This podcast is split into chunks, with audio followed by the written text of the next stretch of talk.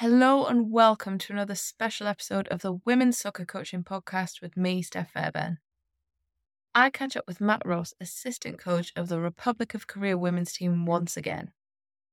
This time, we speak after Korea's 1 0 defeat to Morocco. Matt, thank you so much for joining us again. I suppose, like I started last time, just a quick check in with you and how you're feeling and how you're getting on out there. Um, it's been a difficult 24 hours. Um, as coaches, we we were kind of blindsided by the performance yesterday uh, and the result. We we felt we'd done our analysis of Colombia quite well, the learning points that we needed to take out of that game, and what we needed to implement for the Moroccan fixture. Uh, the training was good in between. The, the, I think, like I said before, the girls are quite good at um, dealing with the emotion of the past match and looking forward. So everything was sort of, you tick a lot of boxes. The preparation was good. The training, um, the feeling in the camp was was positive, and we felt we'd done enough work to to put in a performance that could get us some points and hopefully a win. And then when it's difficult to reconcile what we see on the pitch with what we've dealt with for the last almost four years that we we talk a lot about our principles of play. And we work every session is built upon two or three of those principles either attacking or defending and the girls know them inside out back to front. And then when that whistle goes we we don't we don't see them. They just desert the basic foundations of what we're trying to do. So it's really hard to understand well it's, actually it's not hard to understand. Um, on reflection of the the league that the girls play in, most of them, they're not exposed to the the scrutiny, the media, the the attendances, the whole hype around what we've seen at the World Cup, which has been fantastic. But we've learned that our players aren't at the at the stage to um, to deal with that pressure and be able to play the football they're capable of. So there's been a lot of a lot of report making, a lot of analysis, a lot of talks, a lot of discussion between the hierarchy of the Football Association, the coaching staff, um, to try to really analyze and then see what can be done post the World Cup to improve women's football on the national team career. Because I know you referenced after the Colombia game nerves in the team and how a lot of the players had said, you know, we were actually really nervous. I, I suppose that's that's part of that. Did you see less nerves this time? Or did you see a change in that? Or do you think it was pretty similar to the first game? More nerves. Um, we lost uh, we lost one of our most experienced defenders in the warm up. Um, and I would I would contend that there was some physical issue there, but I would say a lot of it was mental.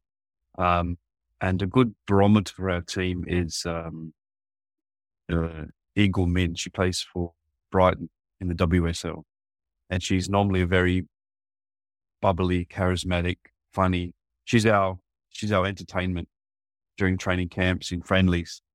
And if you see her during warm up or in the dressing room or even walking out during the national anthem in the huddle, completely different character. And that's even I said to her just before we kicked off, I said, you've, you've got to smile. You've got to even look relaxed to send a message that'll radiate to the team that I've got this. I'm, I'm one of our top players and, and I've, I'm comfortable here. This is, this is what I'm built for. This is what I've trained for all my life, just come to World Cup and, and perform.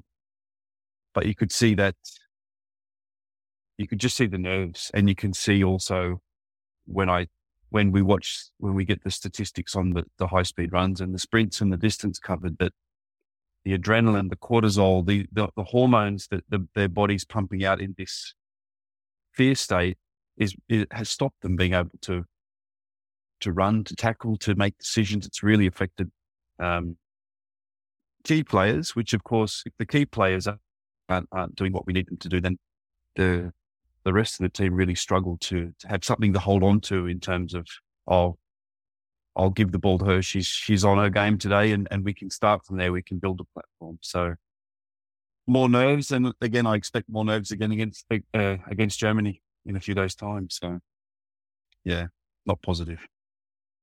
You did though. Correct me if I'm wrong. I think your possession stats were a lot better than Morocco's. Um, what did that say to you? Was that positive? What does that say to you? Or was that even more frustrating that you had the possession and didn't do things with it? Yeah, I think the possession stats, well, I'd be surprised if they could have been any lower than we had against Colombia. Um, so I think the possession stats were, were okay. Probably the areas that we had the ball um, were good, were positive. And then, of course, the game's won in the in those two thirds, the attacking and defending third. So we created enough chances that we could have scored two or three. I think of the header just before half time, another few uh, shots in, near the end of the second half. Um, but then, of course, Morocco had clear chances to to kill the game in the first half as well. So that's that's the level that we're at. That um, you can keep possession, but it, it's what you do with it that that always counts. So a small positive you could take, yes, more possession, but uh, the only stat we really care about is that that big scoreboard at the end. And I can, I think it's, you know, I really appreciate that you're talking so open, openly with me about it. And you said, you know, we've built for this for four years, and then we've realized, hang on, we we need to do some more work on this side. Is that for you as a coach? How does that feel? Is that frustrating? Or are you kind of like, right, here we go. Here's the next challenge. We know what we need to work on now. Let's look to move forward with that. Oh, it's very frustrating because um, you you you reflect back on the the hours of work, the meetings, the consultations, the the hours with the video analyst preparing. We've made presentations, we've done conferences. These are our principles. Here's the philosophy here's examples of training exercises we've created and you, uh, you know just you literally years of work and this was well this is korea's golden generation in terms of i think we're the oldest team at the tournament. Um, average age pushing 30 and that's with two 16 year olds in that 23 so you take those two 16 year olds out and it's it's it's an aging squad um, so this was, this should have been the pinnacle of a lot of their careers.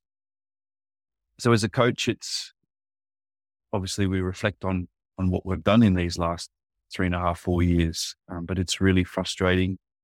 And you, of course, it, it works both ways. The, the FA might say, we've had this, um, experiment with foreign coaches, it was always Korean coaches in charge of the national team. So they've, they've tried it with foreign head coach and assistant coach. And if you look just at the results in this tournament, you say it hasn't worked. So that's, I think that's for both sides to then have a few days after the tournament's finished. Assuming, of course, we don't beat Germany 5 0 and qualify. um, and but again, that that's coaching that you you put the work in, and ultimately it's up to the players to to take it on board and to deliver when they have to deliver. And if they don't, then you're accountable for it. So it is part of the job when you're working at, at this level. So you can't be, you can't get angry, can't take it personally. You can't blame the players as people because they're, they are giving their best with the tools and the system and the environment that they're in. So, um, yeah, there's a lot of emotion going around now. So it's now important to get this game done and then sit rationally with the people that, that are important in women's football in Korea and see what they want to do. See if they want to emulate what these developing countries are showing, say Morocco, 72nd in the world, look like a great team, great potential, young players coming through, a lot of talent, all players, most of the players playing in the French league or good leagues around Europe. Um, Philippines also came from nowhere, won a match. So there's lots of little stories where the countries that have tradi- traditionally been strong need to, yeah, adapt or or fade away. And that's where Korea is now. Adapt, modernize, take on board what's happening in the modern women's game and and and start working even harder. You know, and obviously you said that getting the next game done, it is mathematically possible you can qualify, but perhaps unlikely given that you're going to face face Germany. What is the yeah, what's the preparation for that like? What's the approach going to be like? Is it is it a bit odd going into it? Tell us tell us what it all looks like leading up to the Germany game. So we've we've decided to break from say traditionally today we did do a re- recovery session this morning and uh, tomorrow would would usually be a match day minus two session but we've decided to to have a rest day um, and then just travel to brisbane on wednesday have our match day minus one training and then play the match so the feeling was we've been together now for for a long time um, and just to give the players some space again to to to regenerate psychologically and, and physically. And we didn't really see the benefit of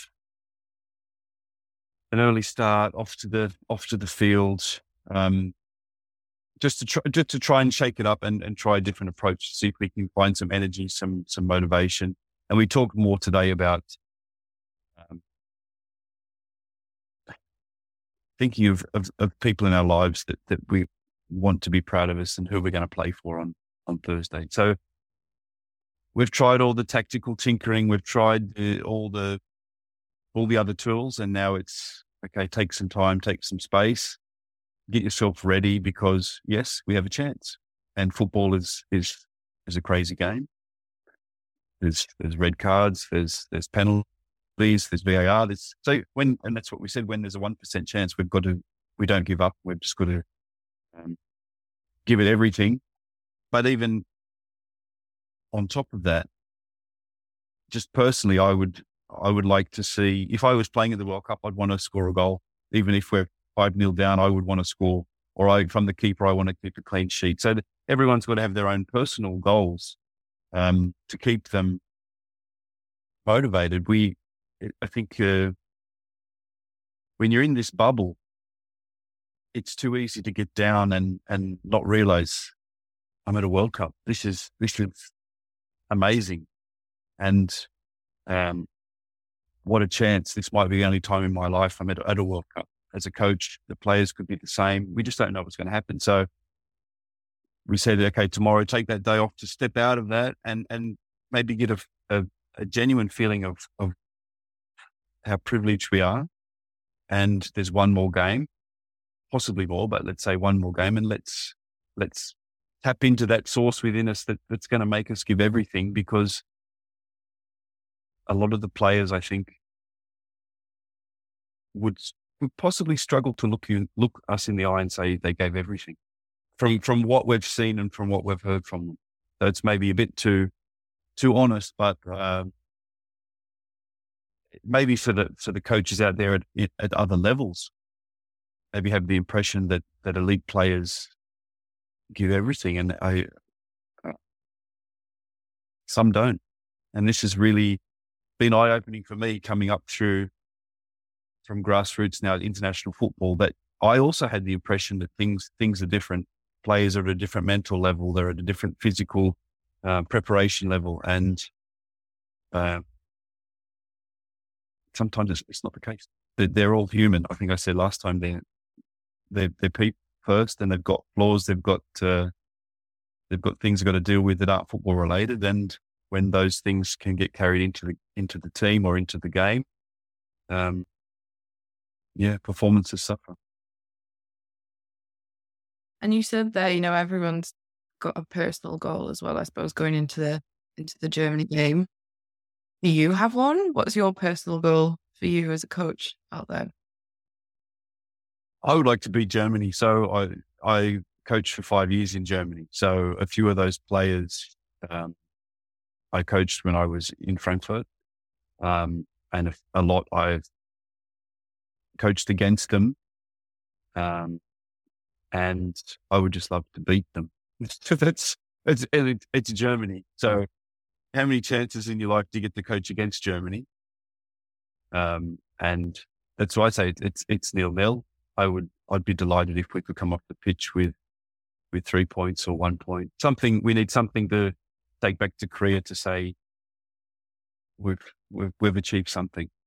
Um, so for me personally, um, we have identified some weaknesses. Colombia showed that you can score against the Germans. Other teams, Zambia beat them in their preparation game before the World Cup. We beat Zambia. So if you, you know, you can play these kind of games.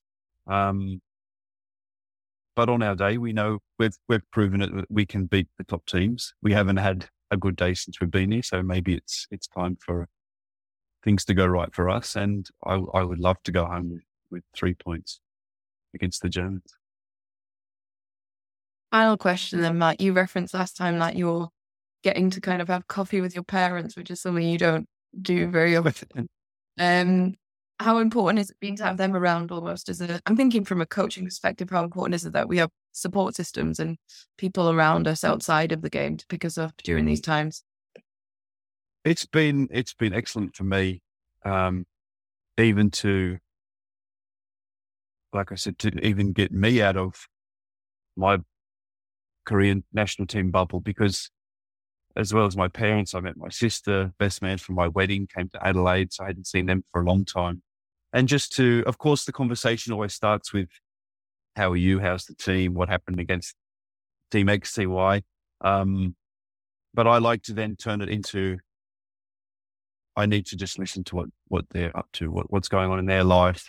Again, that helps me put things in perspective. We've lost a football match for a lot of people, it's turn the TV on, watch the game, turn it off at the end. And, and they've got much bigger problems than I have dealing with a team that, you know, didn't stop a cross or didn't man, man mark in the box and we can see the goal. So it's a great, uh, it's a great, um, source of perspective for me to, to just chat with my parents, my sister, my friends, and it gives me energy then to go back in and, and work to make them proud and and to put on a put on a performance that that those people because my parents, my friends, my family, they've got friends asking them about how the Korean team's going. So it it, it radiates out that I I um I need that I need to bounce ideas off them. I need to hear what they're up to. And it just helps me stay grounded and, and humble, which which I always want to be.